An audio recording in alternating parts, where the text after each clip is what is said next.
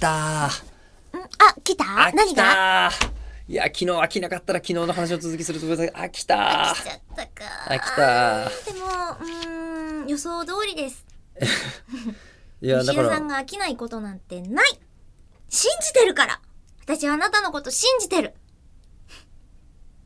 でも、信じさせてって言うと、牧原のリーみたいになりま すね。すがってるえーはい、えーで、それはそれとして、あの、飽きはしたんですけれど。 え そこは本当なの、うんまあ、でも、それだから、6月の24日まで取っときましょうよ、もそうですね。だって、ここで話すんではなくて、やっぱり、その、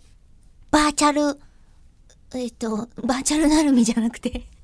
う。バーチャルなる み。そんなことありえないですよね。バーなるみ VR、バーチャルリアリティの、んえーその話をしてくれるなるみさんが直接いた方がん、楽しいと思うんですよ。まあ、そうですね、うん僕らが言う程度では、まだまだ。ね実例いっぱい知ってますからねお。なるみ先生の、もし他にもね、なんか、うんなんだろう、自分で、こう、鏡があるじゃないですか。はい。こう鏡の表情鏡なんだけど、ええ正確には今だからこうコンピューターでカメラで撮っといて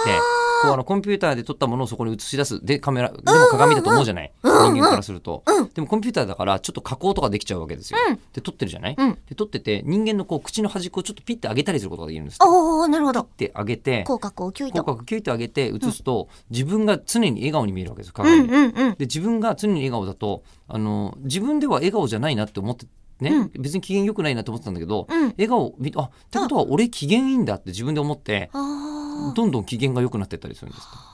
ー脳の中で補正はよくかかるって言いますもんね飽き。てるって言ったのに 嘘つきじゃんだって。口車 に口車に乗せられているでもこれは他のところでは話をしない話をするからですよ、うんうん。えあのなんかいろいろとあの見るよろ喜んでいただいてる方もいるみたいで、うん。ありがたいですよね。えーこれはラジオネーム、うんイベント初参加だったというですねあ前回のですね。えーあのアマチュアプロ野球選手さんからいただきました。あ、はい。はい、えー同じ方こちらにもいただいてました。いやー面白白かった本当に面白かった、やっぱり漫画やアニメの世界が現実化するのが未来なんだなとしみじみ思いました、うんドラえもんは偉大ですねうんあと測量病とサインありがとうございました